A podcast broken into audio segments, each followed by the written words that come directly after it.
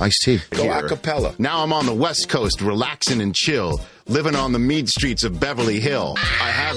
I, You way better than a lot of rappers that are making Yes! records right now. she is Olivia Munn. Drop my name as much as you can. By the way, say- I am a first class name dropper. The great, legendary John Madden. And then on the phone, Steve Mariucci. I mean, I mean, that's the thing. You watch a guy. Wait a minute, wait a minute, wait a minute. You're Who's playing, that, it's like- Caliendo? Who is? Mooch, how did you sniff that out so quickly? Sniff that out. I sniffed that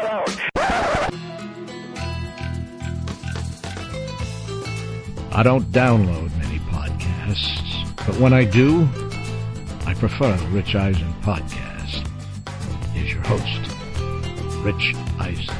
Welcome to the latest edition of the Rich Eisen podcast presented by Chevy, everybody. Your humble host, pleased to be with you with most of week nine in the books. We are taping this hours before the Eagles and Saints kick off a crucial Monday night capper to another exciting week in the National Football League, week number nine, getting set to head to Jacksonville, Florida to kick off week number 10 on Thursday Night Football as the Indianapolis Colts and Andrew Luck attempt to improve to 6 and 3, something nobody saw coming in the National Football League. Certainly not when everything was happening last year with that team going winless into week number 15.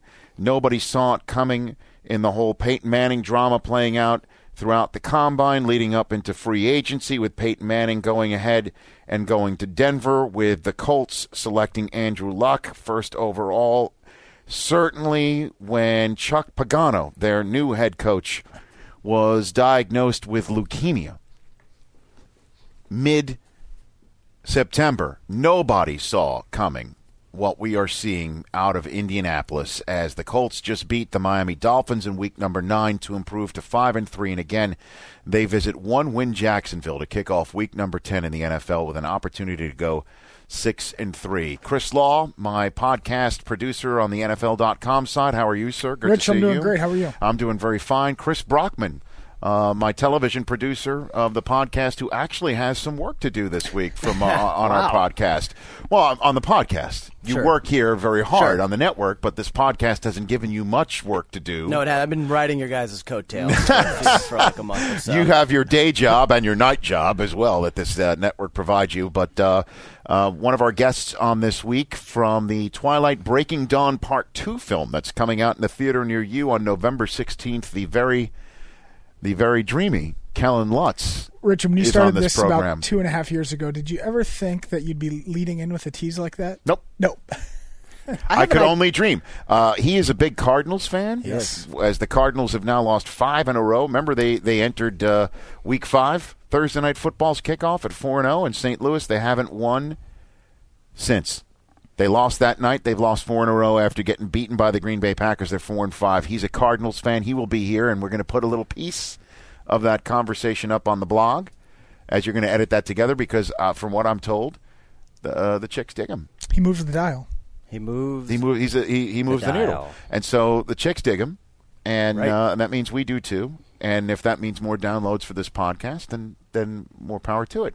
That's what I've, I. How many times have I told you that this podcast needs more twelve year old girls uh, downloading this? Maybe maybe we can get we can get a um, we can get a uh, uh, an advertisement in like uh, Tiger Beat. Tiger Beat, yes. Is yes. that a real Does- magazine? I don't think it Is does it? exist anymore. I don't think so. Kirk Cameron days, it was pretty popular back Yeah, when uh, yeah. the Seavers, I Mike Mike Seaver was running running around. Hey, you mentioned earlier Coach Chuck Pagano. Did you catch his post game? Uh, we got. We're, we're going to get to that in just one second. I was going to bring that up for Yeah. sure because we've got our own coach on the show too, Brian Yep. Billick, um, who teaches who tapes the coaches podcast uh, every Monday as well. We asked him to stick around after he and Denny Green uh, did their weekly podcast. He's going to talk. I want to talk about the Ravens offense with him, man, because the Ravens. uh, I mean, I tweeted this out during their their squeaked out win in Cleveland that Cam Cameron and Joe Flacco are probably going to have to come up with some alternate form of transportation to go back to Baltimore if they lost that one. I mean, they just can't get out of their way on offense. The offense is completely different on the road than it is at home. And um, they did get um, one solid drive in the fourth quarter and then some defensive plays to shut that thing down. Otherwise, the field goal settling Browns were getting set to uh, uh, really stick it to the Ravens. Coming off a bye week, too, but the Ravens squeaked by with a 25 15 win. I want to uh, talk with uh, Billick about uh, the game that he did. I believe he was in Jacksonville for the Lions and, and Jaguars this week as well. Uh, we'll talk about that with him uh, later on. But let's get to what you're talking about. Uh, Chuck Pagano, whose doctors say, by the way, that his leukemia is in remission. Right. That came out on Monday. Um, he appeared at Lucas Oil Stadium uh, for the first time since he left the team, being diagnosed with leukemia. Um, and uh, there was word that he was going to give the pregame speech, um, and uh, didn't because uh, Bra- Bob Kravitz, who's the uh, the stellar reporter for the Indianapolis Star newspaper there, uh, said essentially that um, he's being around a bunch of people isn't good for his health, which is, I guess, in close proximity. Let's put it that way, because obviously him being in a stadium with seventy thousand Yeah. people that wouldn't be a good idea. But um, his doctors say that um, Pagano's disease can recur, obviously, if a patient receives only one round of chemotherapy. So it calls for a total of three rounds and then maintenance. And um, he is now uh, in remission.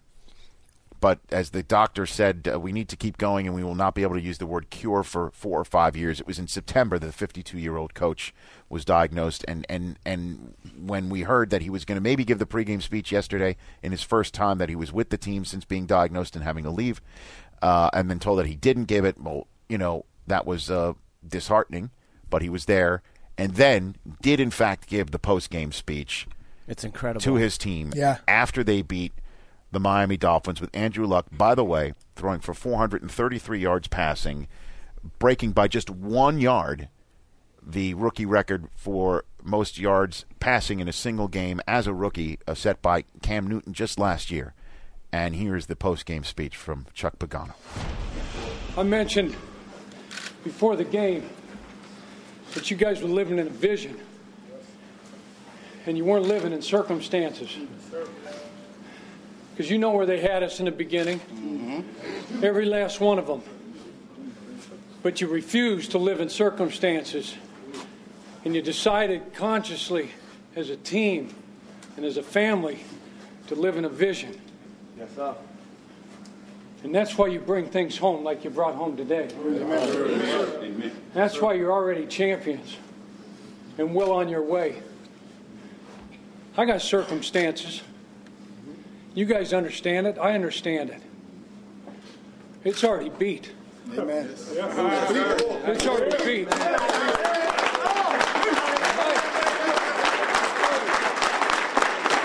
And my vision that I'm living see two more daughters get married, dance at their weddings, and then hoist that Lombardi several times. I'm dancing at two more weddings, and we're hoisting that trophy together, man. Congratulations. I love all of you. Thank you so much. Thank you. so much. Check on three. One, two, three. Yeah. I mean, it's goosebumps. It's incredible. He's going to dance at two weddings, and he's going to raise Hoist the the Lombardi, Lombardi. Trophy.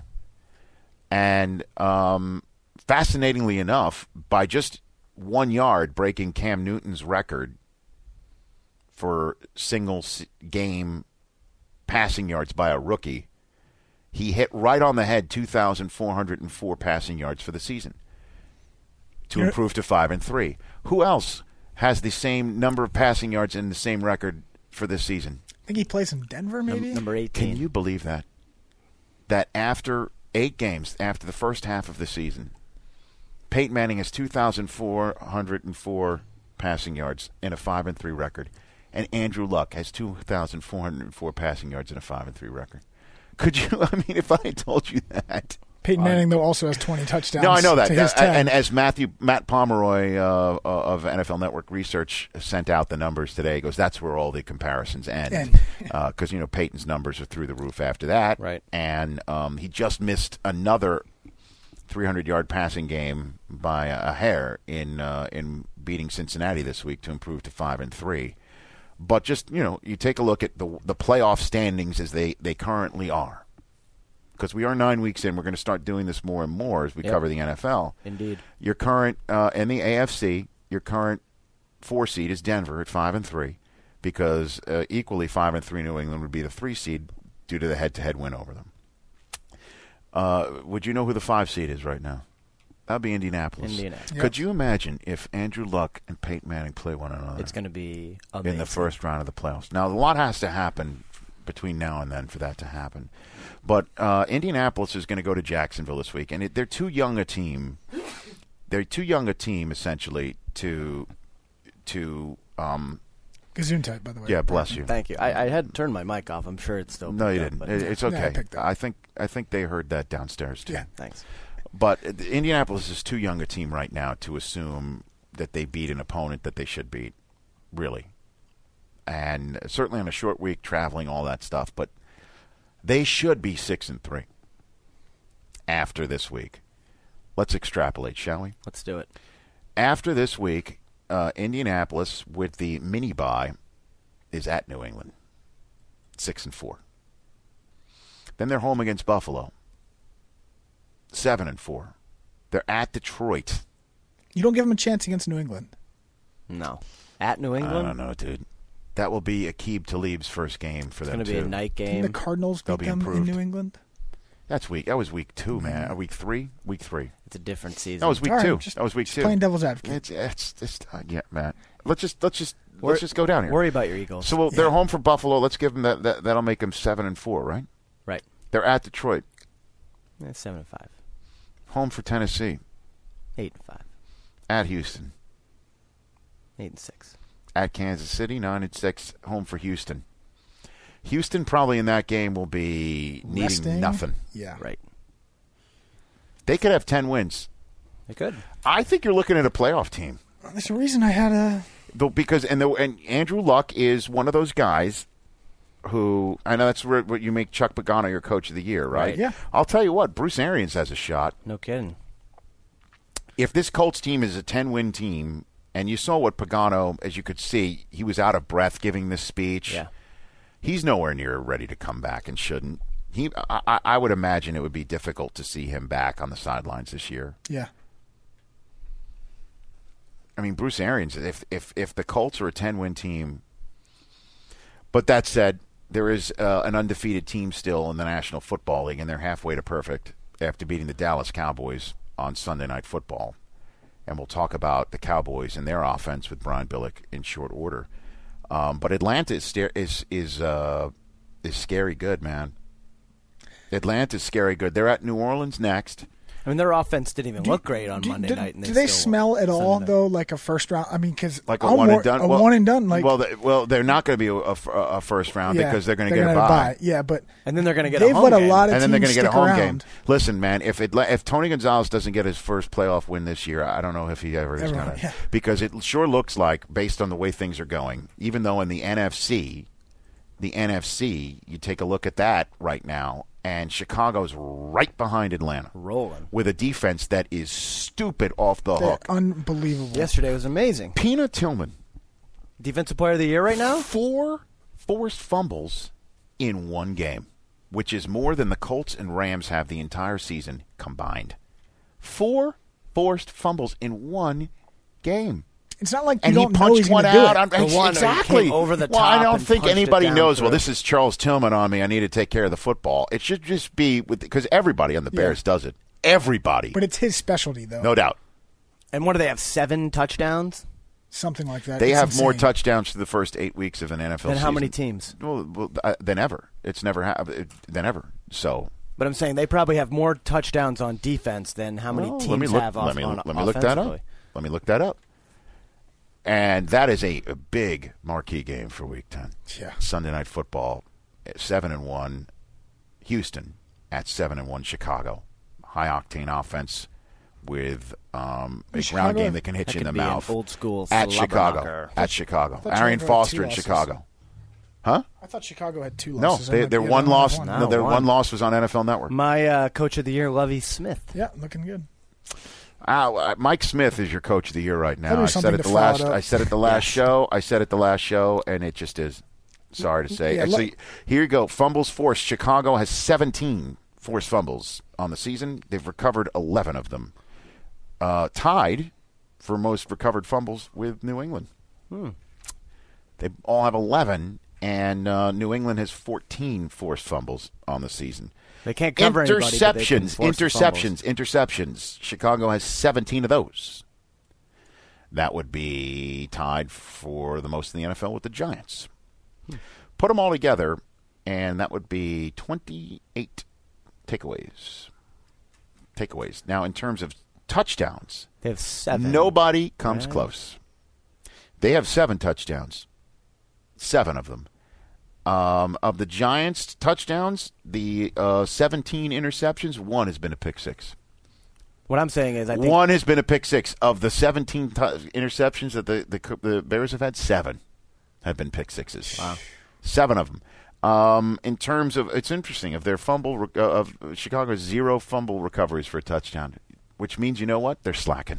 Yeah, yeah. they're slacking. Well, they had the when that blocked- ball's loose. But they had the blocked kick for a touchdown on uh, on Yep. Sunday. Yep. And and that left Tennessee in absolute dire straits with Bud Adams coming out and putting everybody on full blast, saying they were grossly outcoached Outcoached. and outplayed. He's going to reassess. and Mike Freeman of CBSSports.com wrote on Monday an unnamed source in Tennessee says that everybody there is scared down in their socks. What's the exact quote? Here's the exact quote. that everyone in Tennessee walking on eggshells, or here it is, according to Freeman, Titans assistant coach, quote, everyone is scared. We're all looking over our shoulders now. When I say everyone, I mean everyone. There is a sense of panic now throughout the organization. They fell three and six after having a 50 burger thrown on them at home. It was the worst loss they've ever had in LP Field. Worst loss ever. They're now three and six. They are in the desperation boat that the Raiders and Bengals and Jets and Bills and Chiefs and Jaguars are all sitting in right now. All of them. A desperation boat also has set sail in Dallas.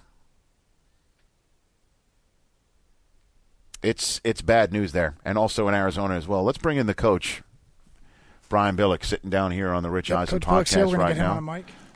Take a seat, Coach Billick. Good to see you here. Also of the uh, Coaches Show organization as well. Uh, good to see you, Coach Billick. He's on. He's on guest two It's, for those it's scoring nice at know home. I haven't been exiled from the rich. Why would you be? Ex- Eisen no, why would you be? Why I would you be know. exiled? You know, Yeah, let's hold on. Let's get you. sometimes you fall out of let's you favor, you know. With uh, Well, yeah. I, as you know, I have. Uh, I have a, a very long memory, and it's very difficult. I think it was my cigars comment that offended Well, you said no, the- no, it was an offense. It wasn't an offense. I actually started, you know, asking around, like, uh, we got to get Does any he really cigars. Do we know a cigar guy? Can Yeah. we get some? I think we go. We can get one on the horn, uh, Coach. I, I want to ask you before um, you did the uh, the Lions Jaguars game. ex- uh, No, week. no, I just one you did do? uh, that Chicago Bear beatdown okay, of we were Tennessee. just perfect timing. We were just talking about that. Uh, did you hear the quote that Mike Freeman of CBS Sports uh, said today? I just re- repeated it. That an assistant coach, an unnamed assistant coach in Tennessee, said, "quote We uh, everyone is scared. We're looking over our shoulders now. There's a sense of panic." Right, because of the Bud Adams comment. Correct. Yeah. Uh, keep this. Think about this. And I had a chance to visit with Mike Munchak prior to. Mike Munchak has been with the Tennessee Titans or the Houston Oilers slash Titans for better than 30 years. He's a Hall of Fame offensive lineman. He is. That knows that professionally he could have stayed there the rest of his life. You know, being an assistant, who, who's not going to hire Mike Munchak as his line coach, regardless of once Jeff Fisher left and whoever comes in there? he's offered the head coaching job. And he said, I had to visit with my wife saying, now look, understand, if I take this job, it changes everything because you see a path for us out of here. That could be as the head coach. As an assistant coach, I can stay here forever. That's a conscious decision to make. I was stunned by by Bud Adams' comment because I don't care what your title is. We got a lot of slashes in this league. Mm-hmm. Head coach slash vice president of football operations slash general manager slash guru, whatever, whatever. That vest a lot of power in you. But at the end of the day, your ability to deal with the player stems from the owner. The owner vests you that power. Mm-hmm. And when the owner comes out, and when you're in a situation like they are right now, that says, you know what, the yes, we're not out of it yet, but we're close. You know, the fat lady ain't singing, but she's humming real well. that we have to, as a team, respond to the head coach who's saying, now look, I'm going to evaluate each and every one of you as we go forward and and see what we have on this team and what we need to address in the offseason. When the owner comes out and says, everybody's on notice, I may empty out the building. You've taken away out from underneath his legs, out from underneath him. And a guy that's been with you for better than 30 years, those players, I mean, your only chance of holding it together as a coach mm-hmm. is for them to think that you're the guy they're going to have to respond to and deal with going forward. If they're not sure you're going to be there, just like them, holding that thing together now for half a season, almost impossible. And they're uh, at Miami next week, this coming week, and Miami's vastly improved. Absolutely. Vastly improved. And we're going to see them, Miami, kicking off week 11 in Buffalo. And if Miami beats Tennessee as, as, as one would expect them to, uh, Miami will have a chance to go um, uh, two games above 500 on NFL Network in a couple weeks. But uh, Tennessee would be 3 and 7 going into its bye week with uh, visits to Jacksonville and then home for Houston, at Indianapolis, home for the uh, Jets, at Green Bay. Good Lord. Uh, home for Jacksonville. You are looking at maybe it, it could be a five win season there. Well, what's unfortunate for Tennessee was the fact that Jake Locker got hurt because this would have been a great opportunity, regardless of how the season was going to go, on the assumption that, eh, okay, maybe they're not really a playoff caliber team. But you get some seasoning for your young quarterback, the guy you made the eighth pick of the draft. And now the payoff will be, and they've got some good young receivers there. They've got some good young core people. Cook at the tight end. Uh, they, they obviously on the outside. Washington's a little bit uh, longer in the two, so to speak.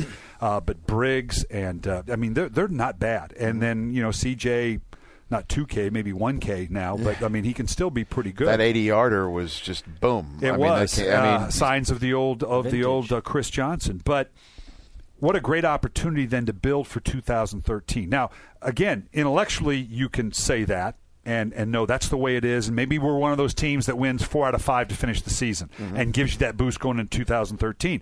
Um, and and you could build it that way, but now that's that's all gone for naught. You don't you're not developing the young quarterback.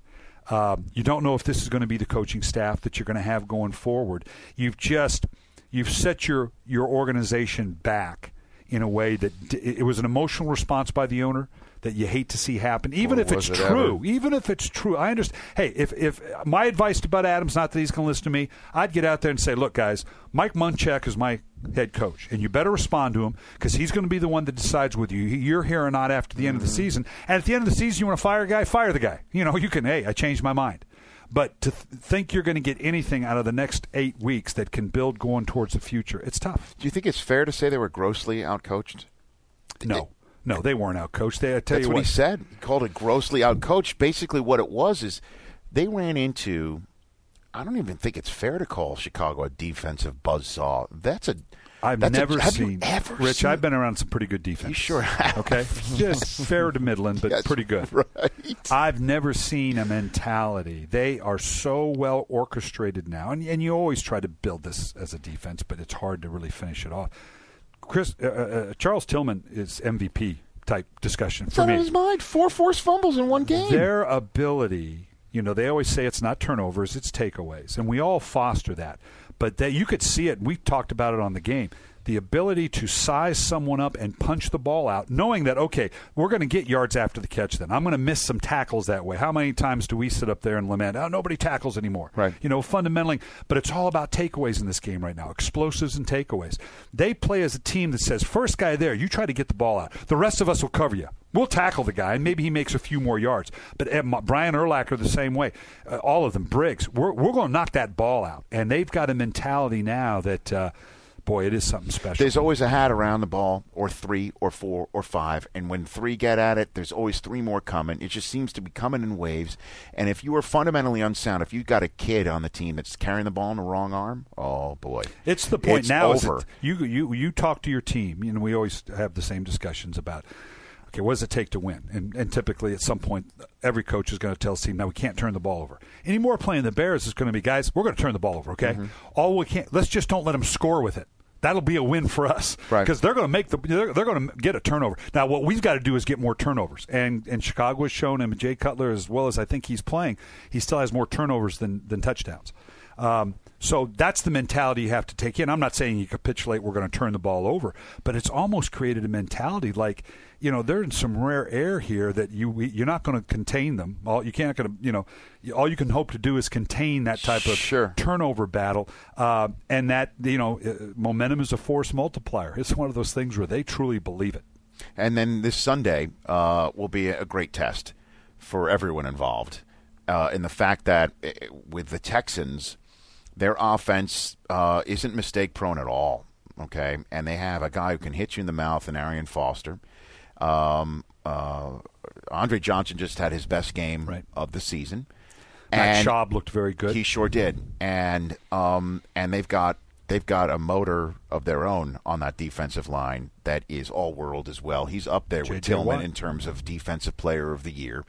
How do you see this Sunday night game playing out with these two guys? Because Cutler may have to put some points on the board, Yes. and you just sort of hit on it right there. That is their Achilles heel. That's the challenge. Right now. We we have a couple teams going forward that we have either some pretty good balance by way of Atlanta, Houston, uh, or we have teams that I'd even maybe throw New York in that the Gi- Giants in that capacity, um, and then we have some teams that are great by extreme. You know, uh, uh, Chicago because of what they're doing defensively, Denver because of what uh, uh, Peyton Manning is doing. Uh, you know, uh, Green Bay because of Aaron Rodgers. So it's an extremes versus the balance. Houston's one of those balanced teams. If they can get through without turning the ball over and turn it into kind of a track meet, then that's going to challenge. And that's not to say that the Bears can't do that because Jay Cutler's still capable of eye popping plays. The problem for the Bears right now is they're one dimensional in the passing game. Everything goes through Brandon Marshall. He's got more catches than the rest of the team combined. They're not running the ball. They need to run the ball better. Forte still had a good day. He did. He did. But but it was Everybody not. did. It was not dominant. Sure. It, it was not. It was. It was. It came in large chunks. Uh, the offensive line is still a concern, but they've bought in. They're drinking the Kool Aid. They believe in it in terms of the mentality the defense. I told, and they got they got a, a punt blocked for a touchdown. Unbelievable. The Chicago blocked a punt, and they finally got Devin Hester. Lovie Smith kind of gave warning before the game with us in our production meeting that look, I'm not happy with Devin Hester because he's not staying within the structure. He's passing some things up. He's freelancing. He needs to show us he can he can be what we know he can be by staying with the returns. Uh, he was kind of going off the reservation a little bit, and and he had a return. I told Levy, "Eh, boy, this isn't fair. But the defensive turnovers you get, if you start getting special team scores, I'd just send the offense in and punt on first down. Why not? And uh, you, it's interesting you mentioned about the balance versus the extremes, and you threw uh, the Green Bay Packers in as an extreme. Their most balanced game was the one in which Houston lost their only game of the season. Right. They look great on Right. both And they're sides capable of the ball. defensively, make Sure, they no can, mistake. of course, because they've got some great guys. And when Woodson comes back uh, healthy, perhaps they can be as balanced on both sides of the ball right there. To the point is that if Chicago can put together an offensive game in the same way that Green Bay put together a defensive game when they played Houston, it certainly Chicago is at home. That may be enough for them to go ahead and th- take down the best team in I the AFC. I think we're going to see this is going to be very compelling to watch as a coach because you know it's quarterback driven league and we've seen okay you don't have to have a running game. You don't have to play great defense. The numbers that New York and New England and Indianapolis had in terms of the inability to run the ball and where they ranked defensively which didn't tell the whole story but certainly makes for good fodder to talk about. Defense is going to matter this year in a championship. One because we have so many great, so much great quarterback play, mm-hmm. and that's going to show up. What's going to be interesting to see is if, say, a San Francisco and a Chicago, you can make the point that okay, can Chicago do it if they have to run the gauntlet in the in the postseason with facing an Aaron Rodgers, with facing a Eli Manning, with facing a uh, uh, Matt Ryan, but if it so happens to fall out that they only have to face one of those guys and play well on one day, and then face a like team like San Francisco that is not as one dimensional, good solid team, but not as dominant, say, on the offensive side, um, could that be the path to the Super Bowl? Where before you'd say, well, okay, you can be balanced, but at the end of the day, if you have to go through the gauntlet, if you've got to beat Aaron Rodgers, then beat Eli Manning, and then beat a Matt Ryan, or then go to the Super Bowl and then beat a Tom Brady, or then you know uh, beat a Peyton Manning, the sheer odds that's not going to happen because you're not good enough at your quarterback position to match up with that. But the, the bottom line for me is defense is going to matter this year, and, it, and it's that's a little bit different than years past. Interesting. And Houston for sure is going to be tested by the t- by, by the by the, the end of the season. We're not going to sit there and wonder if they're if they're for real because uh, they will. They've already played Baltimore and Denver, who are, I think, clearly the the competitors that they're going to have to face. They're going to face Pittsburgh later on in the season. Well, let me tell you right now. Uh huh. That's the team. If I had to pick one team, if you made me put my paycheck, it's not as big as yours, Pittsburgh? but you make me put my paycheck on it right now, put a gun to my head and said, you take one team Mm-hmm. that you got to bet on to go to the Super Bowl.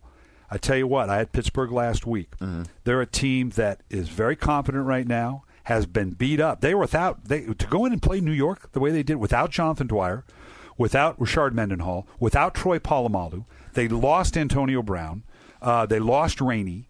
And still came in and just physically beat up a physical New York Giant Flying team in that morning. flying in that morning. Um, this team starts to get healthy. This is a scary, scary team. Well, I'm glad I brought up. Uh, I mistakenly put Pittsburgh on Houston's schedule, so you can make that point. Uh, that's the one team actually that's seriously involved with the uh, the AFC playoff race right now. That's not on Houston's schedule. They've already beaten Baltimore, whipped them. They've already played Denver uh, in Denver and survived a late onslaught from Peyton Manning. They one loss this year was to Green Bay. They'll have played Chicago as well uh, coming up this Sunday, and then Week 14 on Monday Night Football is uh, at New England. So they're going to have they're going to have faced pretty much uh, a, a large enough, I guess, um, test pool of playoff caliber teams for us to see if they're if they're good or not. And as for the Ravens, who are currently, despite all of their issues at six and two, and you are what you are in the NFL, I want to talk to you about this offense because so many people, all my buddies from Baltimore, want Cam Cameron so far out the door Yeah. that the door is not even an object that's close enough to appear in your rearview mirror. Is that the issue? Because you take a Gee, I look. can't at, imagine that. I can't. I can't I've You- never lived that I'm before. sure I you've never how, lived uh, that before. No, they they love you. yeah, Uh, now. but I mean, you take a look at Ray Rice. Okay, you know what you got in Anquan Boldin. The guy has a track record. You know, Torrey Smith can run like the wind. You've got two tight ends that are solid to really good, and an offensive line that's nothing to shake a stick at. So the question is: Is it the quarterback, or is, is the quarterback and the offensive coordinator not on the same page here? What What do I you think, think, off, this offense? You have to. Yeah, first off, let's remember they're six and two. Yes. You can't get too far away from that. And it was good news, bad news about last weekend. The good news is that once again, Joe Flacco in a crunch time showed he could take his team back to win. The bad news was it took that to beat the Cleveland Browns, which is a bad thing. Uh, their defense is not as good. There's no question about it. This has become an offensive team. That transition's a tough one for an organization that, for since its inception, has all been about the defense. But they knew that. You give Ozzie, New, uh, Ozzie Newsome and, and John Harbaugh a great deal of credit for creating this change of mentality. We've got our quarterback. We're going to put the assets there, We're, and it is going to change, particularly when you knew Ray at some point would leave, and then Ed Reed, and notwithstanding what happens with Terrell Suggs and the like. They committed to this no huddle which they do very, very well, knowing that we need to be able to be that next thing to go and win a Super Bowl because we keep coming up short. And I give them credit for that. But it does test you. I don't care how many times they run Ray Rice. I care about how many touches he has. I don't care if he has 20 receptions and five runs, or five run, or 20 runs and, and five receptions, as long as they get the ball in his hands. And it is well orchestrated. Cam Newton knows what he's doing. Part of it is Joe Flacco. On the road, there seems to be a problem. Yes, it does. and it's very real. It goes beyond once is a is is a happenstance, twice is a coincidence, three times is a trend. Now he played better, particularly in crunch time against Cleveland, but that was not a stellar performance on Joe's part. I don't know what that reason is. I don't know why he doesn't play better on the road. They do need to isolate that. They're very good at home. They're not going to be good as defense. I do have concerns. You know, they play they play Pittsburgh twice, Twice. in three weeks. Yes, they do. Starting not this week, but No, the next. This week they have Oakland at home and then it's Baltimore at Pittsburgh on Sunday night, Week 11. Then they have a trip to San Diego, all the way across the country in Week 12 of Thanksgiving Sunday, and then they come home and um, and see Pittsburgh. While Pittsburgh has Kansas City, then Baltimore, then, if I'm not mistaken, they have uh, Cleveland, and then Baltimore. So they've got a little bit easier path. Those two games are going City to and be Pittsburgh huge. on Monday night for the whole Yeah. country to see what we saw on Yeah. Thursday last week. Does Does Kansas Mike City. Tomlin play back the Lions Den comment from last year? Whenever he said when uh, Coach uh, Harbaugh Mike- said we went into the Lions Den and came out Now, victorious. Car- Hey, man, we went into the lion's den and we came out untouched. We were tested by fire. All right? We were refined. We are, fi- we are gold and we are silver. And we are moving on. Har- Harbaugh stole that from me now. Uh, that's trademarked. I'm like Deion. You know, okay, you can, you can. The first time you got to identify me. After that, you can take credit. But the Nice. first time, you know, you got to identify. Is, that, is, that. that, is that the only way you're like Deion, coach? Uh, that, yeah, uh, Okay. I, I won't Pretty go any much further that with as that. well. But uh, yeah, Yes, that is those Pittsburgh's two road. games are going to be huge. If Pitt, I tell you what, Pittsburgh is a confident, confident football So- team right now. So you put it on the quarterback in Baltimore? It's not. I think it's a combination. I, I wouldn't put it all on Cam Cameron. I mean, that's not Cam Cameron's a good coach. Okay, now I, I understand. I live in the Baltimore area. Sure, I know. So I, I know the voices there, but I've been there before. Uh, and I always know. I love it when people are. You're, you I got the same criticisms about you know me or whoever was coordinating. You're so predictable. We we can we know exactly what you're going to run. Look, I can throw it or I can run it. You got a 50-50 chance, right? yes. so so the criticisms are going to be what they're going to be. I'm very familiar with it, obviously, and for Cam, I think Cam's done a nice job. I think it comes down to his ability with Joe Flacco, and understand that relationship's not the closest in the world. And that and that's what I want to get at is that it that we know that already, right? I mean, Zorn was Flacco's guy, Right. and Zorn gets the gate. Jim and- Caldwell coming in has been a good good pickup, Right. and he and Flacco have, and, and that doesn't mean it has to be. You don't have to be best of buddies, but normally when you are in sync, uh, whether it maybe not to the extreme of Sean Payton and and Drew Brees, but you usually see a relationship between.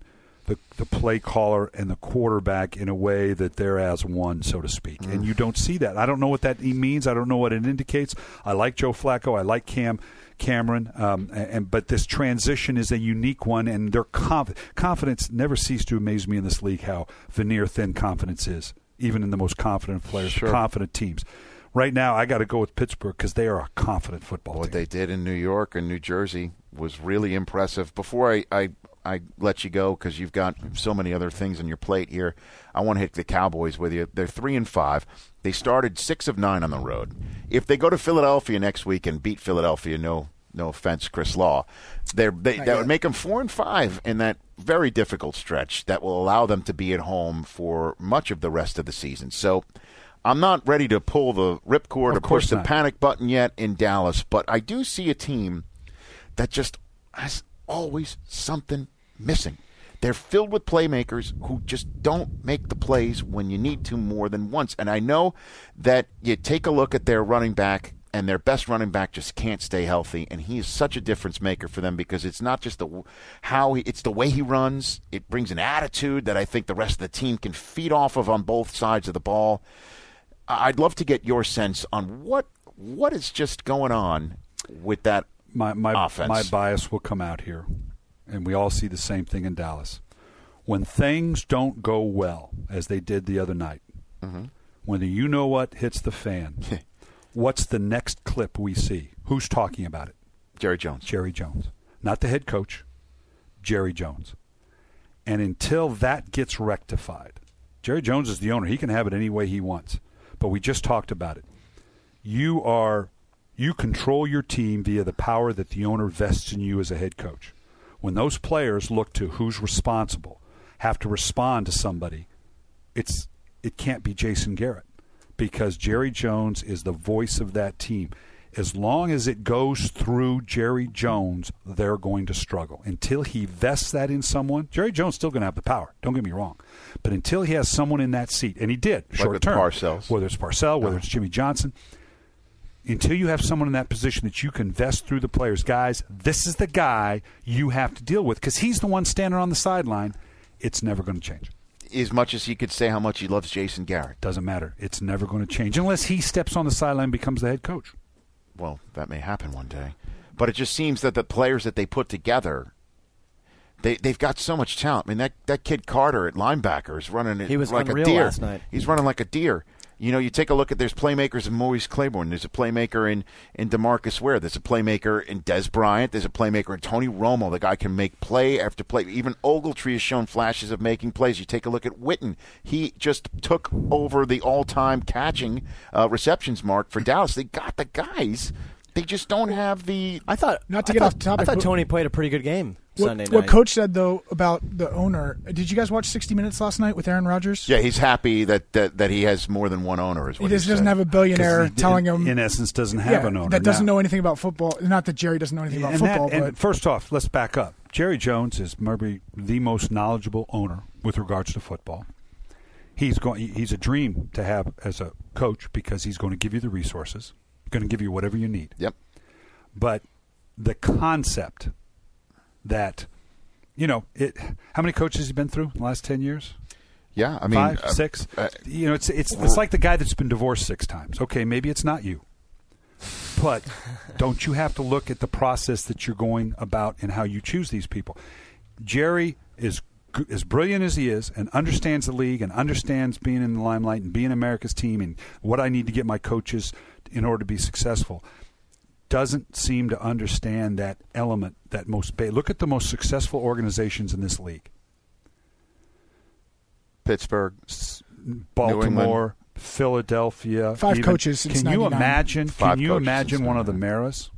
Can you imagine Oh, no. one of the Rooneys No, no, no. having a radio show, having being that guy that after a game that everything goes through in terms of commenting on this team and the. So at some point you you look at what wins in this league structurally, and and you adapt it as we all do to to make it fit what Hmm. you want or you don't. And and uh, in my opinion, as much respect as I I have for Jerry Jones, he he he doesn't quite get that. Your brother-in-law's killing it right now. Exactly right, and, and and there's a lot of ways to get it done, and it's a combination of he and a general manager that have a shared vision that can communicate with one another, and who an owner that will vest that in them and stay out of it, and say, you know, I sat with Arthur Blank at Home Depot, and he says, I I don't know a lick about lumber, mm-hmm. but I know how to hire good people that do, and set up a structure and let them do it. And uh, before, again, uh, we're going to let you go in a couple minutes here. We, we saw a stat on Sunday Night Football that he is third all time in terms of winning percentage of games that come down to one possession. Why do you think that is? attention to detail, not just on game day. You got to understand, game day is a, is an extension of what you do during the week to prepare your team, like a Bill Belichick, that says, you know, this game about it's not about X's and O's, em- embarrassingly so. We're all doing the same thing. We really are. And I'm a guy that supposedly knew X's and O's and this, that, and the other. And there was a day that I believed that. This is a game about identifying personnel, creating a, an environment for them to learn, a structure clearly, and then preparing them for critical situations and making sure they understood what the plan was. So in real Right time, wrong, in real time, you can't they think can about rely it. on. They can rely if on. we go for it right. on fourth and two, this is what we're going to do and why we're going to do it. Now we could be as screwed up as Hogan's goat in doing it, but we're going to have a plan. Mm-hmm. You're going to know what the plan is. I had that Dallas Baltimore game.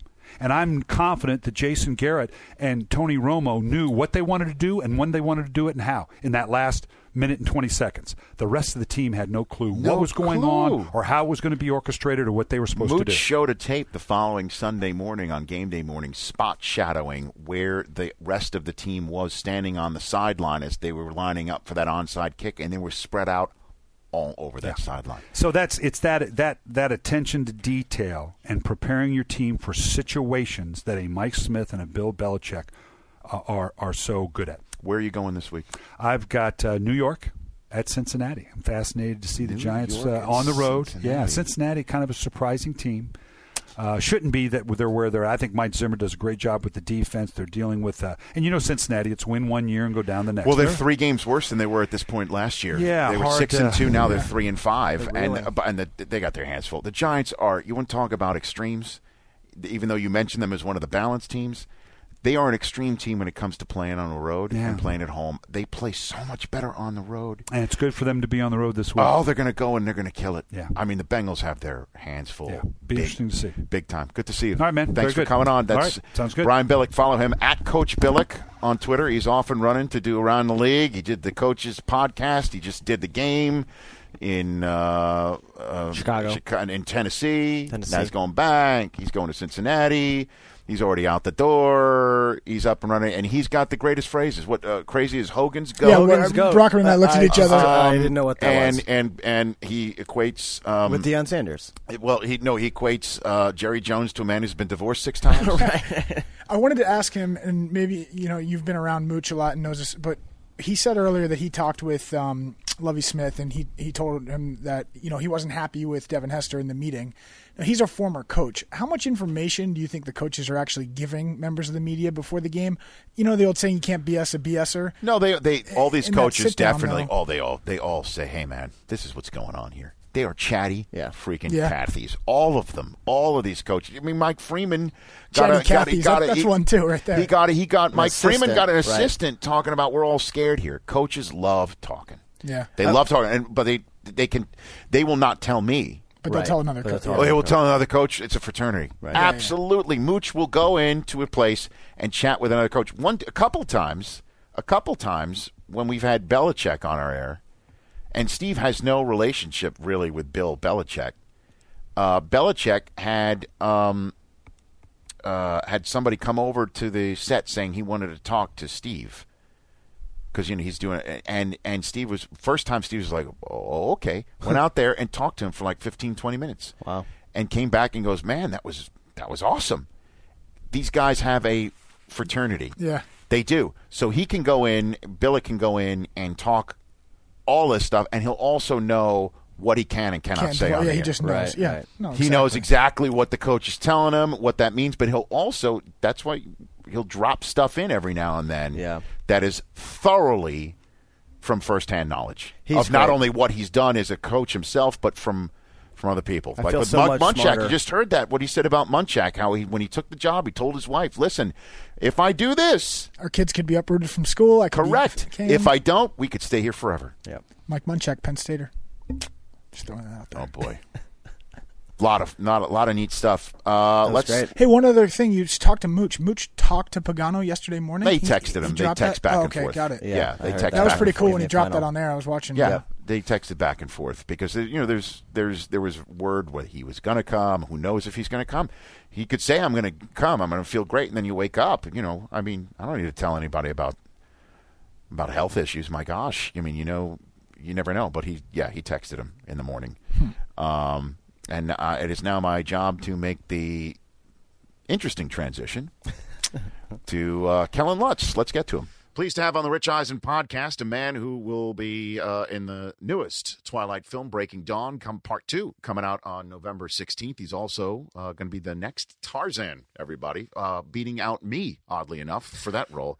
Uh, Kellan Lutz here on the Rich Eisen podcast. Good to see you, How are you? How are you? It was a it was a tough it was a tough um, I guess battle between me and you in order to be Tarzan, um, and uh, in the end, in the end, you won out. But I think the two of us being able to talk right now just shows how I don't take things personally, and and neither do you, because it really it really did come down, I think, to the last to the last sort of reading. Well, I was it? I was willing to strip down to my underwear, and you, Yeah, I guess, did. Uh, Yeah, weren't I- wearing any that day. So That's I mean, you were more Tarzan than I. But Yes. for the camera, they couldn't show your audition. That's true. Actually, I am going to be in the na- uh, the next one, which is Tarzan Commando. See, you're, you're like you're part two of Twilight Breaking Dawn. It's it's Tarzan, col- you know, colon Commando. I like That's that. It. We're workshopping this thing I right like now. it. I know, like it. but I think you know, you know that. Let's just hope this is the tent pole that uh, that you're going to be part of next as well with uh, Twilight Breaking Dawn and you being a fan of the National Football League as Mm-hmm. well. Uh, have you been able to um, be able to just focus on your true passion, which is the NFL? Oh, opposed football, to- yeah, the NFL. You know what? I mean, being a part of Twilight's been amazing, and I know you've seen every movie, and you're gonna go Every to to the midnight screening. Um, Yep, yep, yeah. yep, yep, yep. Exactly. Yes, ex- yeah. The hardest thing with doing these movies, though, because it's been the last four years of my life, and previously before shooting Twilight, I was in South Africa shooting Generation Kill. I'm obsessed with football. I grew up in the Midwest, and I started living in Arizona when I was younger. So my team's the Cardinals. We know a lot of people over there. Larry's awesome. Um, I miss War- Warner, but um, so does Larry, I believe. yeah, yeah, I know. I mean, Larry, Larry's Larry's amazing. But every time I shoot, and that's the toughest thing with my schedule with shooting. Gen- Generation Kill, I shot all football season in South Africa, so I'm watching on uh, my Game Pass. No And I have to wait like 17 hours because we're like 14 hours ahead of time. Sure, So I'm uh-huh. up at like 3 a.m. on a day of shooting. We have to go to set watching like Sunday Right. morning game Right. um, or whatever the time change is there. So I've been doing that for the last five years. So I never get to fully watch football, go to the games. I try and go to as many Cardinals games as I can. Um, everyone there at the Cardinals are amazing, and uh, you know it's it's it's sad for me when when I'm working during football season. I need a contract where it says I can't work. We, yeah, by the way, we all need a contract like that. Maybe you can. We can swap roles, uh, just for one Sunday, one Sunday where I do your job for a Sunday, and then you do mine, where it is in fact my job to watch football games. I must watch football games because I have to know what I'm talking Yeah. about. I have to see what's happening in that Jacksonville uh, game against the Lions this past week because I'm going to Jacksonville this week. I've got to know that stuff. So maybe, maybe just once we could sneak it maybe past the goalie here would- on a uh, Sunday. Yeah. You know what I mean? Because I didn't shave just for this interview. Just to, you know, I'm trying to go. I'm trying to do the whole Movember. Mo- well, I well, how are you going to do that? Can See, you do that? You do can't do that because you're on. TV and you got to look all pretty. Be- and- well, it's not just that. I think is that if I did the Movember, Mhm. Anytime I'd be talking, people would say, "What the hell is that thing on the top of his lip?" Because I mean, how uh, what you got going on right now, the growth and what you got going on right now. How long? How long does it take you to to do that That's right a now? couple. That's a couple days. That's a two day thing right now. Is what you're saying. I did a mohawk last year. Did you really? Yeah, I just shaved. Well, that I can't do. I got nothing. I mean, I mean, you can. I can't. But it's very nice of you to even go, even attempt to go that. No, I can't. What I've got is what I've got. This is it. It is what it is. And I'm wearing my extensions today too. You know what I mean? I it. I said I, I saw Matt Lauer like eight years ago, and I'm like, that's it. That's that, way to go, Matt. I'm, I'm that's that's all I can do.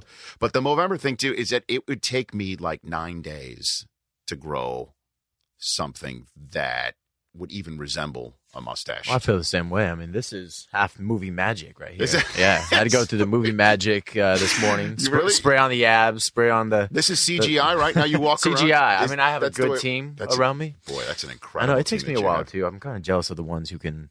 I can't. You know, I can't do it. I can't. As a matter of fact, I once came back from a two week vacation with a goatee for Sports Center years and years ago when I was doing it on ESPN. And the ESPN management hates, for some reason, hates when their people show up on TV with facial hair. I don't know why. Huh. It's sort of like a, the rule that they just no facial hair. But I decided to do it, and I went into management. I'm like, I'm going to do this tonight, and they said, "quote unquote," it's your face. I'm like, okay, that's probably a bad idea.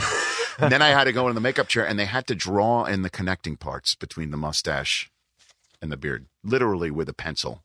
Drew it in. right here. Yes, This right area? there. Yeah, I had to draw in the connecting. You can do it just this. but I can't. But I, it's just I have some sort of. It's it's odd. They're like, it looks better if we connect the It, it does look better. It did, and it was sort of like an evil Rich Eisen. It It looked terrible. It looked bad. I got all sorts of voicemails from people like, "What's with the chocolate milk all over your face?" It didn't. It didn't look good, you know. So the Movember thing for me, uh, I'd rather just talk about you know what Movember stands for. And Well, you're move supporting it either way, so I good am. work. I am. and Thank you very much. I appreciate that. So you're originally from North Dakota, correct? I was born in North Dakota, moved around a lot, and then I landed in Arizona. And it's my mom knows, my mother knows everyone in Arizona, and Right. um, we do we climb Camelback when I go home. And I know the Cardinals do that as well for some great exercise. Sure. And when it's 120 degrees Mm. like in Arizona in the summertime, doing Camelback, I have a hard time doing it. Mm-hmm. And watching all the players go up there, it really brings out the camaraderie.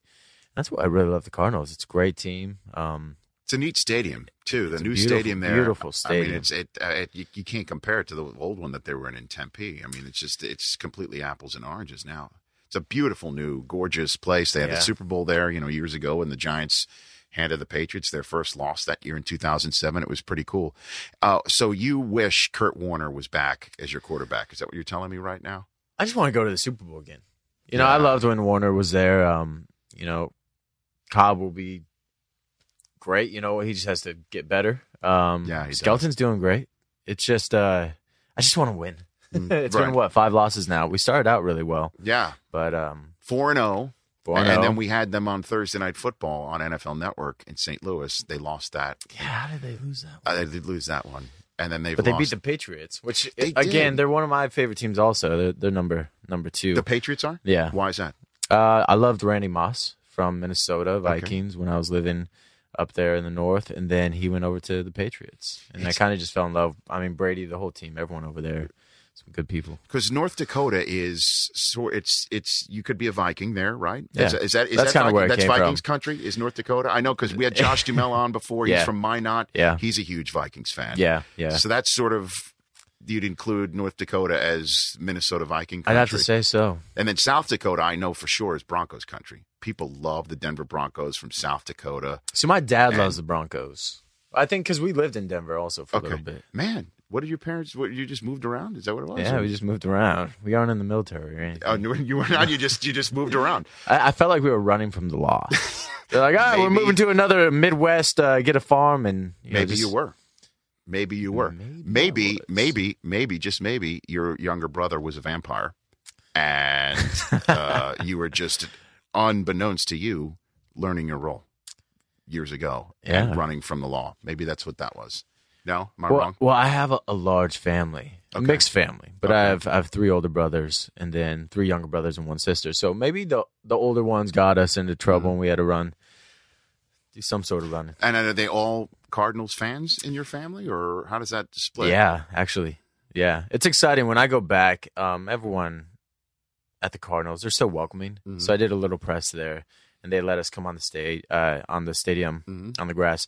And then you know every year I go back for Thanksgiving and Christmas time, Mm-hmm. and I try and go a game. I think there's a game on the 23rd Sure. in Arizona that I want to go to. Okay. Um, but they're great, and I I just love going to football games. Is Larry Fitzgerald a fan of Twilight, as far as you know? Uh, he, uh, I'm, I'm not sure. We could, sure. we could find that out for you to find out what what team. I usually like on. talking about him. You know, when I when I go back there and uh, you know you get to meet all the players and hang out with them. Yeah.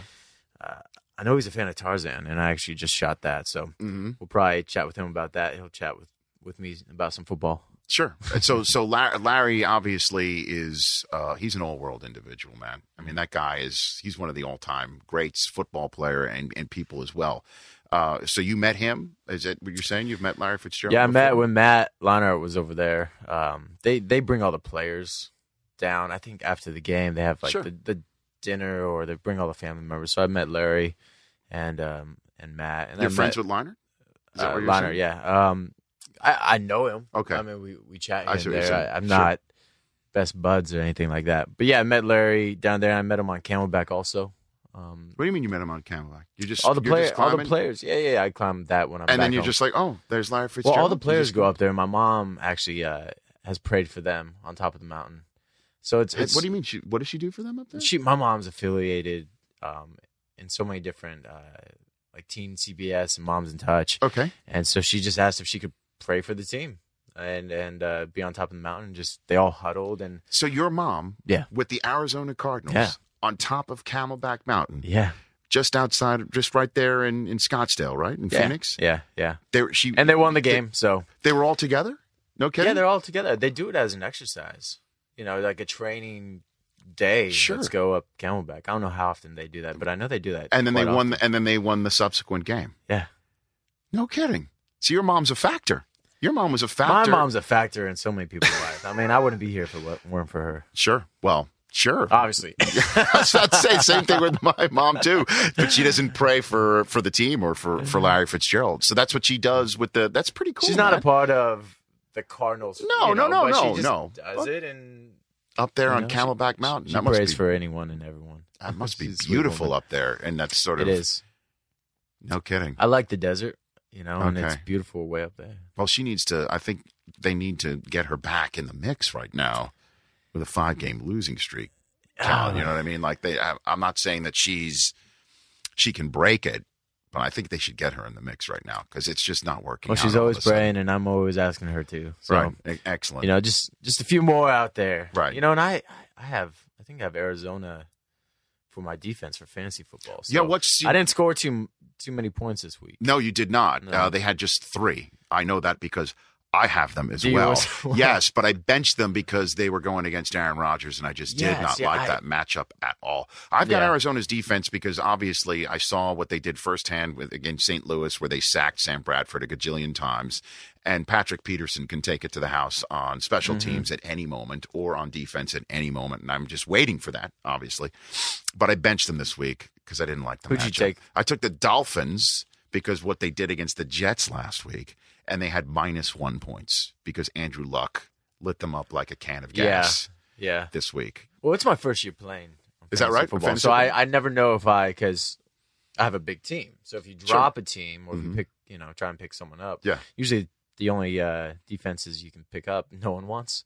That but then correct. again, if they were going against Green Bay, so I had I should have done something. I just didn't want to lose. You out. know, I mean, that's the problem with defenses in certain leagues is people are hoarders of defenses. They Yeah. just have a defense sitting on their bench doing nothing. Exactly.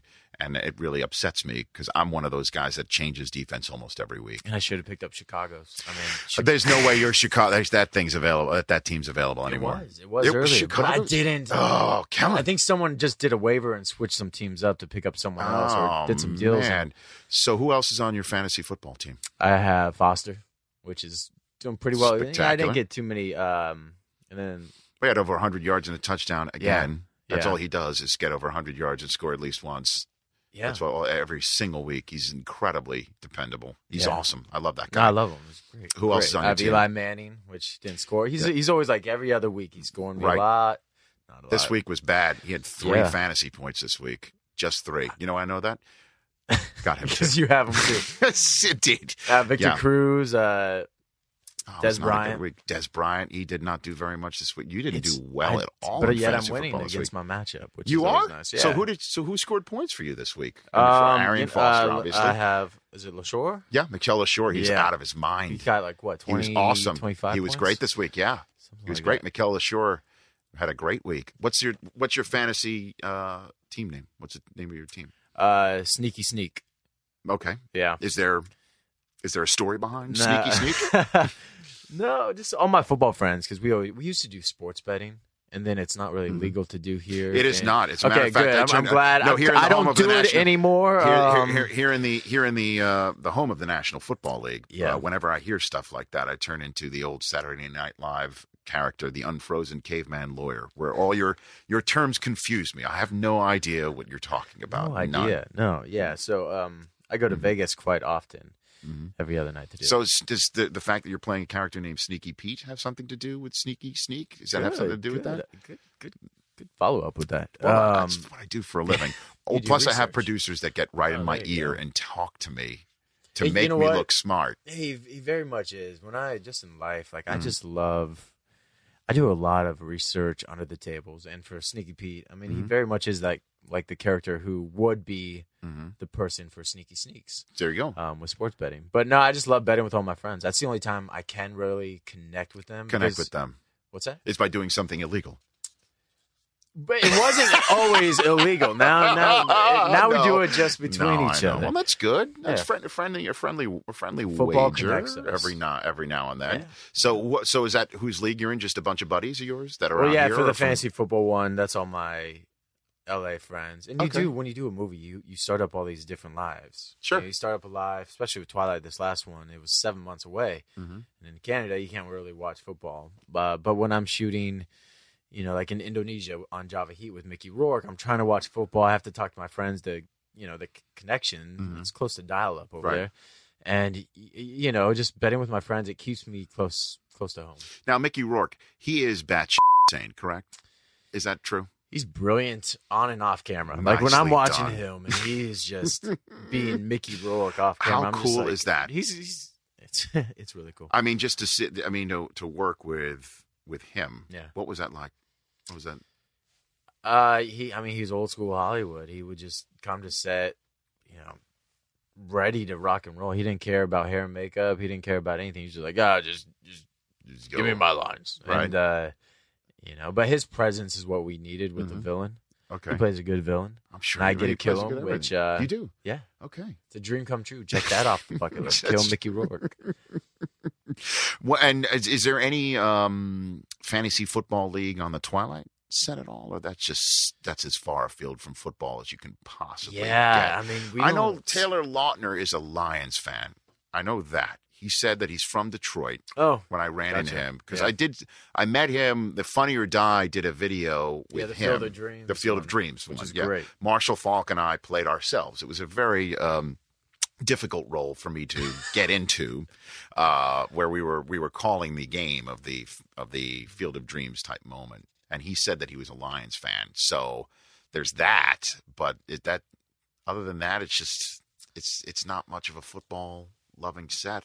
Is that what you're saying? Well, I mean, Taylor okay Taylor would always have his football, so it's great to have Okay. someone you can throw around with. Sure. But I mean, there's a lot of females on the set that aren't really into football, No. which I love girls uh, who are into it. Yeah, of Um, course. More to connect with. More than you know, half the football fans. It's just like you know, life. Fifty. A lot of more, half football fans are women. Women love their football, but just not not on the set of Twilight. oh boy. Yeah, it's okay, but it's all right. It's all right. But that's now we've got something to work towards. Yeah. and Pattinson, he doesn't. I mean, he's he's got nothing. I mean, he kept on wondering where the soccer ball was. You Yes, know, so it's like, Yeah. no, it's football, like Yeah. American football. Right. Um, yeah, he, he doesn't really understand it. Okay, well, we got to get him up to speed too. What's it like to play a character like Tarzan? What's that like? For me, just because you know, I grew up. I lived on a farm once in Iowa, in uh, Des Moines. So let's start again before you answer this. Where have you not lived? this is great, man. You're like, okay, Camelback, uh, Denver, North Dakota, right? But every Now every lived state, on a farm in Iowa. Every state grew and grew, which okay. was great. Great. You know, I, I can't say I've lived. I lived in New York a little bit, but go. when in Iowa, Yes. we had a farm, and for me, you know, the dairy and the cows, and or the dairy, obviously the cows, Sure. the pigs, the chickens. I always felt like either a Tarzan or Mowgli from the Jungle Book. Even though I'd never really watched a lot of TV or movies, I just Sure. I was like, oh, I'm king of the animals. Even Uh-huh. though they're in like little pig pens, I'm like, yeah, this is my domain. Mm-hmm. Um, so I always wanted, I always loved Tarzan. And then when you come come out here, I, I fell into acting. I was going to school for chemical engineering out in Chemical. at, at, at Chapman in Orange County, Uh huh. and just got the acting bug. Fell in love with it, you know, and it it started working, which Mhm. is always great. So I had to put school aside.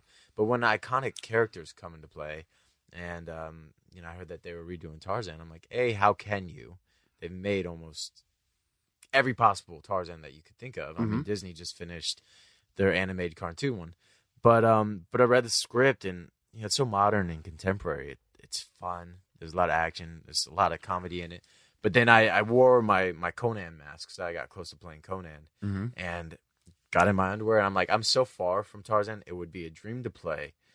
I'm just gonna, you know, go for it. Right. And um, yeah, you know, they liked what I did, and playing Tarzan was just it's a dream come true. It was Mhm. motion capture, and you know, I, I gotta just be the monkey man. What do you mean by motion motion capture for those at, at home who Motion capture is there's no hair and makeup, which is another dream for me because when you're doing something like Twilight and you're wearing t- pounds of white makeup, Right. um, and it takes hours to put on. I'm not a fan of that. But motion capture, you wear this uh, Power Ranger s suit. It's kind of like um, a scuba diving suit or a Mhm. surfing suit, and you have all these tape balls on you, and then you put some some pencil dots on your face. And motion cap- capture, you, you have like this camera on. It, feels like you're in a video game. Sure. So you'd rather do that than get makeup on because that, takes- sounds like that takes five minutes. That takes five minutes. What you, just described. Put this suit on. It already has the tape balls on it. You Oh, just zip it up. you zip it Put up. Your gloves on. It's the old tape ball on. suit with Yeah, a oh, zip up tape It's come suit. a long way, actually. Right. I mean, if you go back and, and I think there's some videos on YouTube of what motion capture. No, I've seen. I think a lot of folks who are hearing this will know what that is because that's how they shoot uh, players for the John Madden uh, video game. Yeah, yeah, You know, so they so they can get the the exact characteristics of like say the way Larry Fitzgerald runs down the field, and um, so that's basically what That's uh, what we did, and you have sixty. huh? You have sixty cameras, 60, 58 Yeah, we- around you, so you can do Ah. a helicopter shot. You have every angle captured. But the hardest thing for me to do, because I, I played football growing up, and was to have the grace of Tarzan because he's very fluid in his movement, and Yes. he runs on all four. So I'm a bit stocky. I feel like my lower back is a second butt it's just it's, it's just so tight and big. Uh-huh. So getting on all fours and working and trying to run quadra quadruped run was one of the toughest things I've done. Quadruped running Yeah. in a zip up tape ball Yeah. suit. It's very very Scratch very that flattering. off the bucket list as well. Who's Jane? Who's Jane? Uh, Spencer Locke, Mm-hmm. beautiful, talented actress. Spencer Locke. Okay, that's cool. And uh, what did you play when you played football? What, were you, what was your? Um, I played. I tried to play a lot. I just loved hitting people. Um, Oh, good for you. know, receiving was great, but I was never the fastest. Um, liked quarterback, but that didn't really work out. But I played safety, and I just loved. Mm-hmm. Oh, I a- loved hitting people. That's a great position if you want to enjoy hitting people. Yeah. that's it. But now, now you know, essentially in the NFL, you you're not really allowed to hit people in certain places. You know, I mean, they're Which is safety- good. Which is yeah, of course, yeah, absolutely, it's good. Um, and so, uh, Breaking Dawn, uh, Twilight Breaking Dawn Part Two coming out on the 16th. Tarzan, that's coming out. Do we know? July twenty fifth. That's in. We shot that in Munich, so I think oh, Germany Oh, dude. has the first premiere for that. Germany that. gets first crack. Yeah. at Tarzan. Yeah. that's fantastic, dude. That's congratulations on everything that's that's happening with you. And seriously, one Sunday, come on down, watch games with us. Unplug, turn off your phone. Do you guys? Where do you guys watch it? Right here, right here. Me, I'm there. Deion, Mooch, Sapp, Irvin, Marshall Faulk, and the whole crew. We sit here and watch games.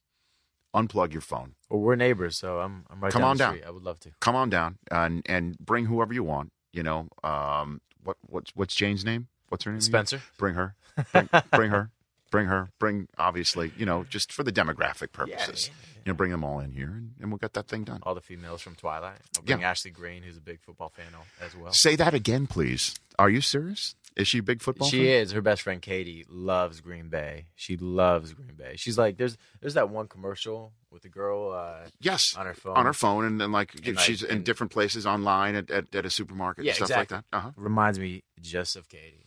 Katie Okay. is obsessed with football, and she got Ashley, and I tried to hook Ashley. Uh-huh. So now Ashley's hooked on football as She well. is. And so Well, what she- better she's the one I connect the most with when we're shooting Twilight. Well, it, you know, many uh, many of us connect with Ashley Greene in one way or another, and um, if we want to, and by we, the royal we is what I'm talking about right now, because I'm, you know, you're out of this equation, bro. Uh, if we want to foster her love of the National Football League, what better place Than than here. right here, right here. right here at the National Football League Network, where all sorts of interesting football things could be at her disposal.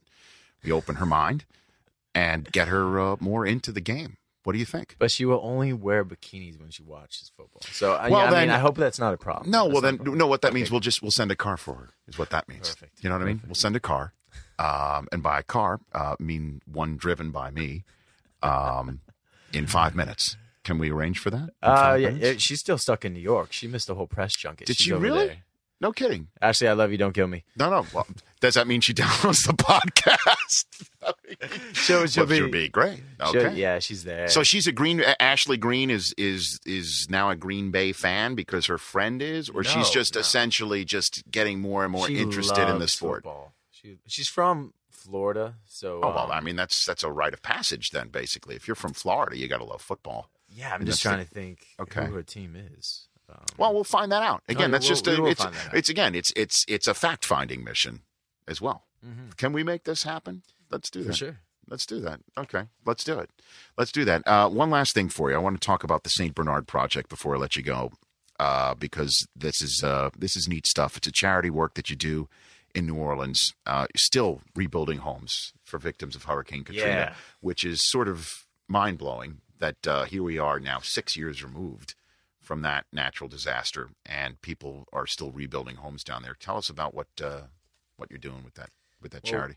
when I worked down there, I mean, it's kind of great. I, I was down there Mhm. probably three or four years ago, and I educated myself. I love charities. You know, I had a lot of people helping me out in my family when I grew up. But then being able to give back, I don't know. I just, you know, karma or pay it forward, whatever you want to call it. Um, but when I was down there, I just educated myself because I, when you watch what happened with Katrina on the TV, it doesn't really set in as much as actually witnessing it and Mhm. being there and, and meeting meeting some people who who were affected by there's so many communities and there's so so much help needed still so um, you know i go down there as much as i can i loved working on this last Breaking Dawn movie because we spent half the time in Baton Rouge. So I would drive down every weekend and and bring some of the castmates down there, and it's Okay. great. That's the only reason I got on Twitter or anything like that was for the charity outreach. You just you know spread the awareness with 140 characters, and a lot of people would come down. You tweet something, they'll come down and, and help you build a house. Mm-hmm. And if I can't get around, I'll donate my time or money or, and uh, just spread the awareness, which is it's, it's great. You know, help out wherever you can in whatever city you're in. Just find somewhere to help out. Good for you. And uh, the Super Bowl is going to be in New Orleans this year. Yeah, baby. Uh, maybe, maybe, although four and five is not really cutting it right now. I'd say your Cardinals would be there, but um, you never say never. You never know who um who's leading the division right now. Is Well, it, it's San Francisco is leading your division. Oh, okay. They just Yeah. they just handed you what they, as they say in the business, your lunch uh, a couple of weeks ago. yes, they did. But you do never know. You do never know. As as as the sneaky sneaks are pointing out this very week in fantasy, with very little uh, uh, traction from everybody except Mikel Leshoure uh, on your team. So, um, but we'll see. Hopefully, come on, come on down to the Super Bowl if you're down there. yeah, I'm going. I've been going to the Super Bowl for the last couple of years. Oh, so you'll be there. yeah, Okay. Uh, me, you, and Ashley will hang out. for sure. Um, and just one last thing for all those chemical engineers out there who want to get into acting, what's your what's your secret of success, Kellan, being a chemical engineer? Well, this business is full of formulas. So if you Nicely connect. Uh, Bonding. all the It's bonding it's, all about the bonding and Yes. the chemical reactions Yes. of, of and magnesium, right? no, because that smells. That Th- smells is that what it is? quite bad. No so kidding. Probably shouldn't use that. Um, I didn't but but a lot of gold and silver goes along. There way. you go. I like Maybe it. a little diamond and you know carbon carbon that up. I love it. Good job, man. Uh, Kellan, thanks again for coming on. I really appreciate it. Good luck with Breaking Dawn coming out again. Part two uh, of Breaking Dawn, Breaking Dawn coming out on November sixteenth. Next July, we'll look for the Tarzan movie for sure. And you're welcome here anytime. Seriously, Mm. very much. You got it. Good to It's see been you. Thanks. You got it. Follow this man on Twitter at Kellan Lutz. You just heard about what he's talking about on Twitter. And uh, thanks for being on the program, Kellan Lutz here on the Rich Eisen podcast. All right. Kellan Lutz, everybody. I learned a lot.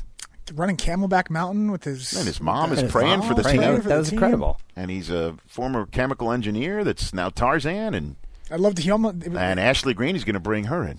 yeah, I, I, I'm not. Uh, I got to get up to speed on Ashley Greene. Dude, apparently. you're the only human being. Take take two seconds and look her up, please, right now. All right, hold, yeah, all right. Okay. Check it out. I mean, I please. mean, wow. Like like you said, Rich, uh, you're not on anybody's team. In I'm the not. A, no, Twilight no, I'm not a team guy. I'm. T- I'm smart enough to know I should be Team Ashley. But we're Team Ashley. Have you? I'm on Team Ashley. as well. we're all in lockstep. the official team So of she- the Rich Eisen Yeah. podcast is Team Ashley. Yeah.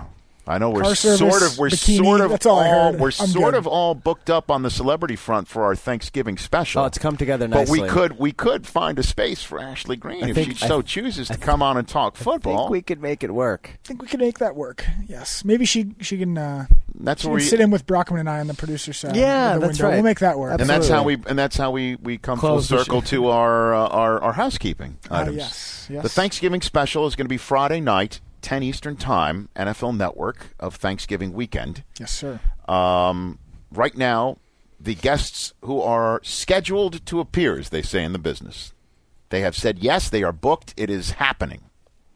Yes.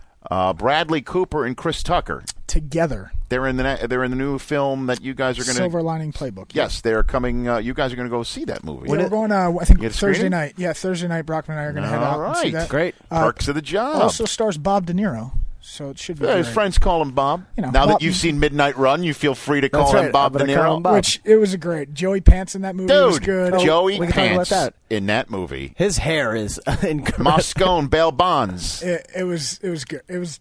I really The enjoyed it. Duke- I- Charles Grodin was The awesome. Duke. awesome. The Duke. He was really good because Bob De Niro was Robert De Niro. He was, you know, he plays that tough guy. but you, but you never. Grodin But I mean, in terms, he, Robert De Niro was funny oh yeah, he was. was He was, great hilarious in that He movie. But when. I think Charles Grodin, Rich, and this is going to date me probably too. I, Mm-hmm. I think Beethoven. I think the dad No, from no, Beethoven. I know, I know. He's Well, he's, he's played the similar character No for much of his career. Yeah, so to see but him in that playing, role- but playing the Duke is one of the all-time greats. And uh, what's Uh, the Dorfler, Marvin Dorfler, Yep. from all the Beverly Hills He's Cops from Beverly Hills movies. Cop movies. Yes. Okay, He's great. Dennis Genius. Farina. Dennis Farina. I love him. Snatch. He was Kills the it. Dennis Farina in McCarran Airport. Did you you got the discs or did you lose that like you lost your job? I, can't. the rest of his lines I cannot repeat. No. I like the But scene Dennis Farina in that film when uh, when Grodin and Yaphet Kotto as, pretends Alon- to be the as, FBI as, as, as Alonzo, Alonzo Mosley, Mosley. FBI. Alonzo Mosley, yeah. Uh, Brockman, you told me something interesting you read about that. Like he was sick during the whole Yeah. I, I was. I, I like reading all the IMDb trivia Sure. for all these movies. Apparently, Yaphet Kotto was sick during, like, really ill during the whole filming of the movie, and so all of his scenes were mostly just one take, two takes, and done. so he does have time. He does have time to cut up the Kellan Lutz for the for the blog if he's reading trivia questions on IMDb. Yes, you He's do. got Oh, time. I've got lots of time. He's lots of time. But that's one of my favorite lines that I use. I've been using it for years on Sports Center and years on on on the accountant NFL one? Network. No, not, Oh. not not not if I said you were accountant. If I said you were accountant, no. The, the the line that Robert De Niro says at the end when well, I don't want to give away too much, but the at movie the, came out in 1980. well, I mean, there are some not- idiots like you haven't seen it, Yeah, and yeah. I I don't want to. I don't want to. So we're idiots now. What? Yes, you are. You are. Is that um, you know that they finds out how much money the Duke has? Uh, how much is it in the neighborhood? yeah. About you know three hundred fifty thousand. That's a pretty respectable Pretty- neighborhood. so anytime we always show stats of somebody where they are now in the grand scheme of things all time. I mean, it's a pretty respectable, Pretty that's a- respectable neighborhood. yeah, pretty respectable neighborhood. Nice. I it's particularly like Now- the thousand dollar bills. Yeah, Yeah, looks like I'm walking. I did now Great also watch movie. a fish called Wanda, which I, I thought Jamie Lee Curtis was great in. I- Ke- Kevin Kline was great, but Oscar, Oscar worthy, you bet, man.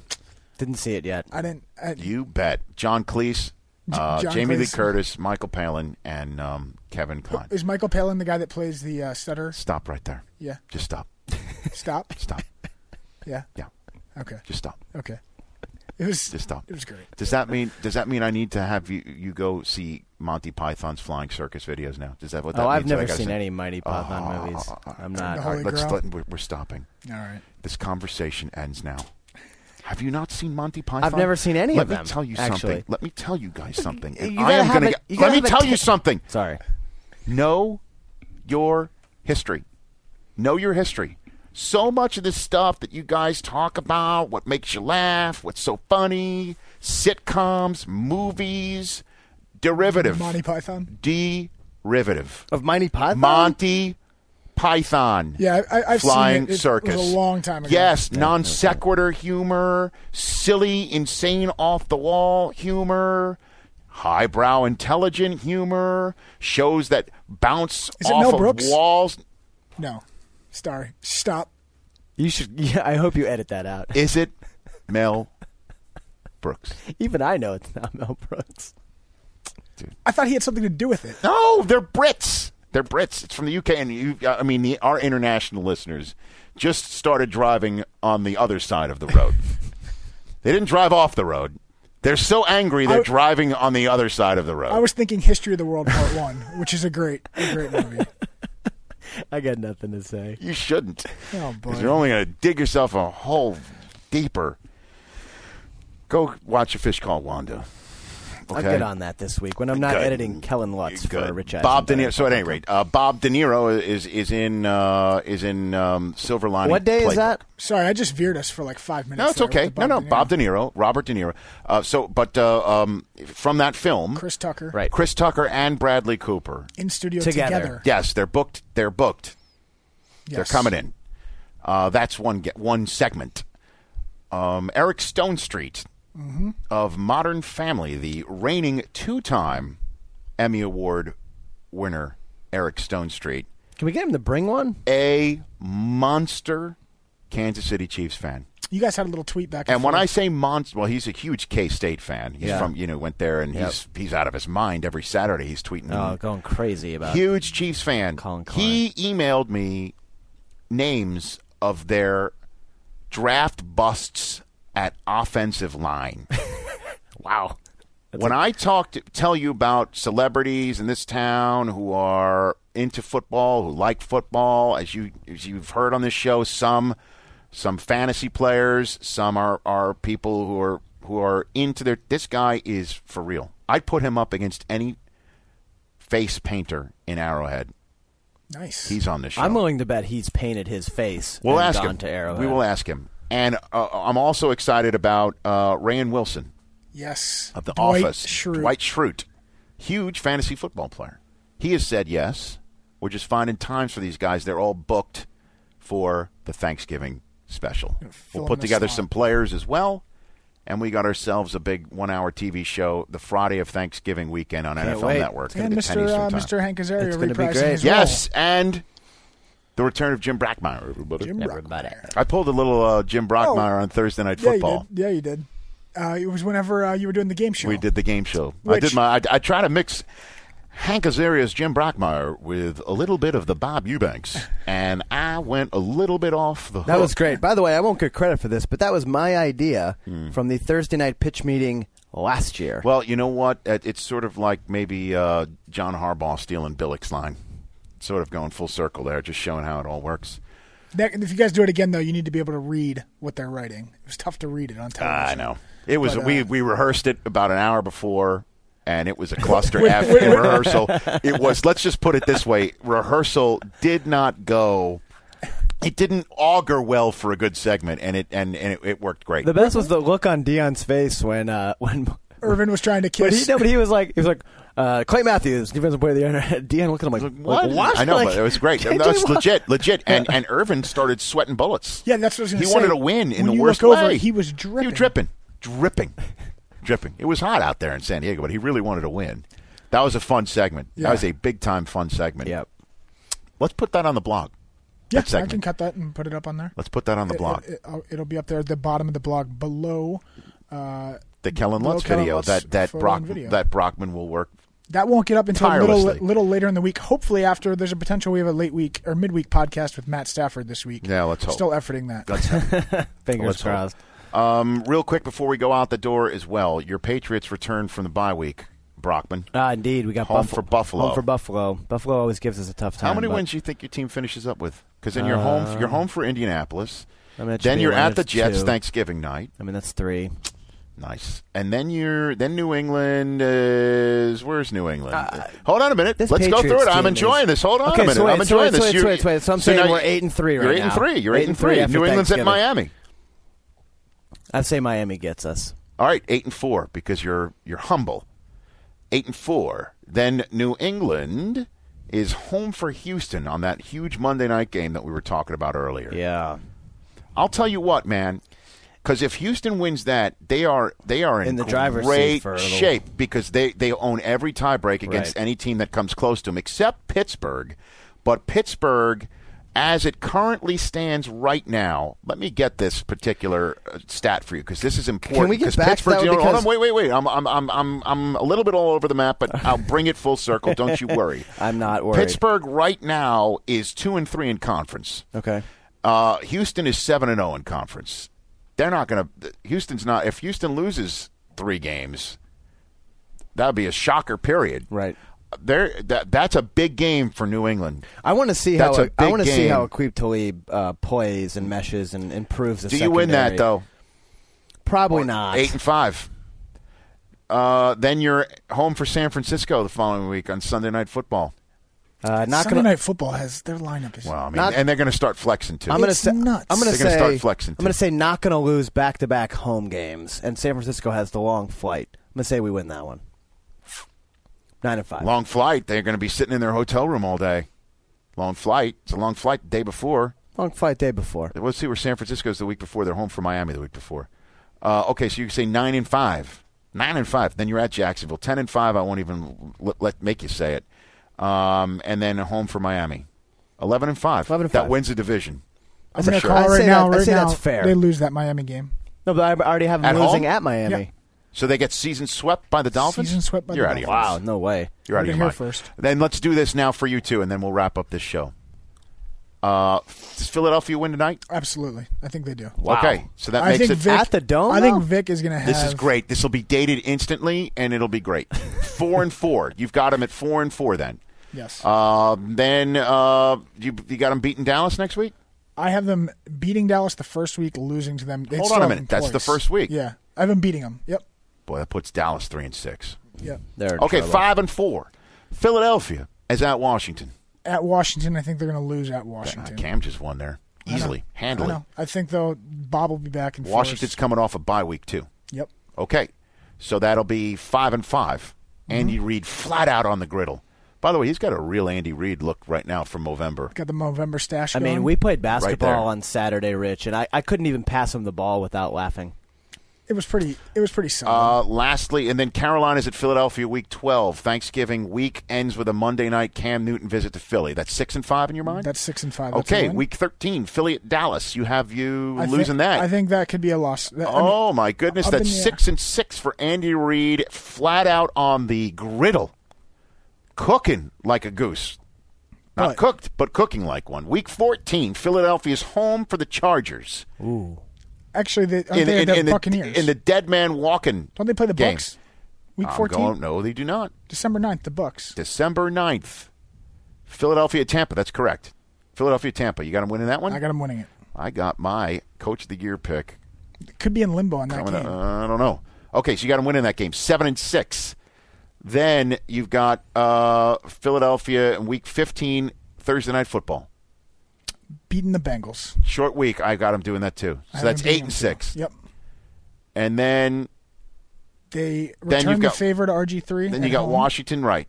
Where where did the San Diego game go? Uh, they don't play San Diego. They don't. Okay.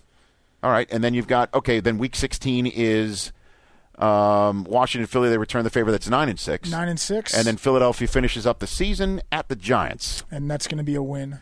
Week 17. So you got Andy Reid at ten and six, potentially making the playoffs, Potentially 11 With and winning four in a row Or 11 and 5. Yeah. to finish the season. Yes. No chance. They won, they won four in the row. in a row Nine and last year. seven. Poll question: Which one do you think is more feasible?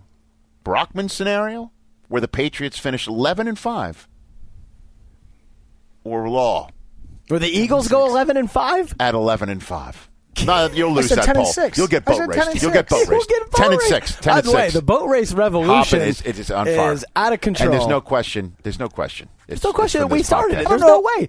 Two months I ago, I mean, it, it did exist. It did exist. I'm not but I had never heard of it before. And Exactly. we have been pounding the boat race table since. Correct. Yes, it's true. it is out of control. Two months ago, nowhere. Now it's everywhere. Tony Barnhart apparently dropped it on the Will- CBS yeah. Halftime. Well, Brinson Kornheiser said it on PTI. Cow- Cowherd, it's out of control.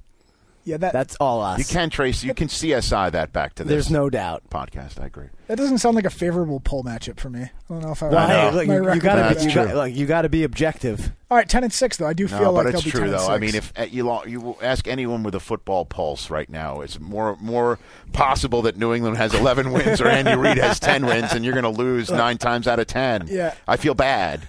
But We go are- ahead, put it up Well, there. no, Let's see. we- We are going to pull maybe in about a week or so. We are going to pull question our mustaches. Okay, that sounds good. I got a little more growth than. Uh, I am prepared to get going. boat raced in that. You could, you, dude, But you're it's gonna. fi- it's fine. I mean, shoot, you got team. Yeah, but he over had there. a weak head I'm on team law. I'm on team law Team right law for there. this one? I'm You You on had a weak law. head start. No, my, Oh, my wife's not on team law for this mustache. Here's what I would like to do.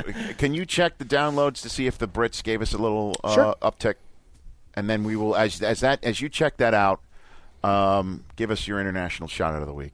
You got somebody? Uh, yeah, last week I was uh, coming home. You know how on Twitter you get a pop if uh, you get a new follower. Well, some of us do that because some of us have too many followers that it would All just it would just be too it would be like spam in there. By the way, closing in on 2,000. Thanks for everybody for following along. Yes, I'm sure indeed. Law feels the same way. Yeah, he does. So I get Absolutely. a so I get a new follower, and and the name looks very familiar, and it's Chris underscore Brockman, and then shortly thereafter, no way. Yeah. So yeah. you gave up the underscore and I somebody hopped on it. Someone hopped on it immediately and started following me, and then I get a message immediately after from him, Uh-huh. and he said, uh, "Now I have the underscore, and I'm hijacking it for an international Yeah. shout out." I got a Chris or underscore Chris Law underscore and then a Topher Law following me. so somebody Yeah. took your old account, Yeah. Yes, and somebody took your old account. indeed, and they're hijacking it. Maybe that'll help you get blue check marks.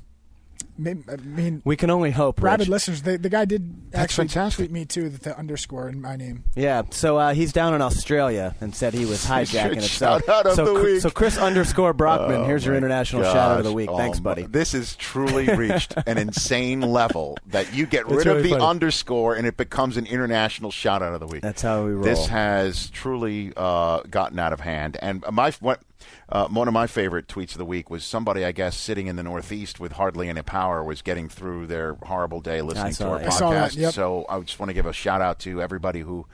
Heaven forbid, still is in a similar situation that we are thinking of you. You should donate money to uh, redcross.org Yep. um, Or or text 90999 um, and um, and uh, text Red Cross to that number, and it's a ten dollar donation. donation, yep. And uh, that's it. Chris Brockman, Chris Law, good to speak with you guys. see you, Rich. Eisen, presented by Chevy, is signing off on this podcast. Stay listening, dear friends.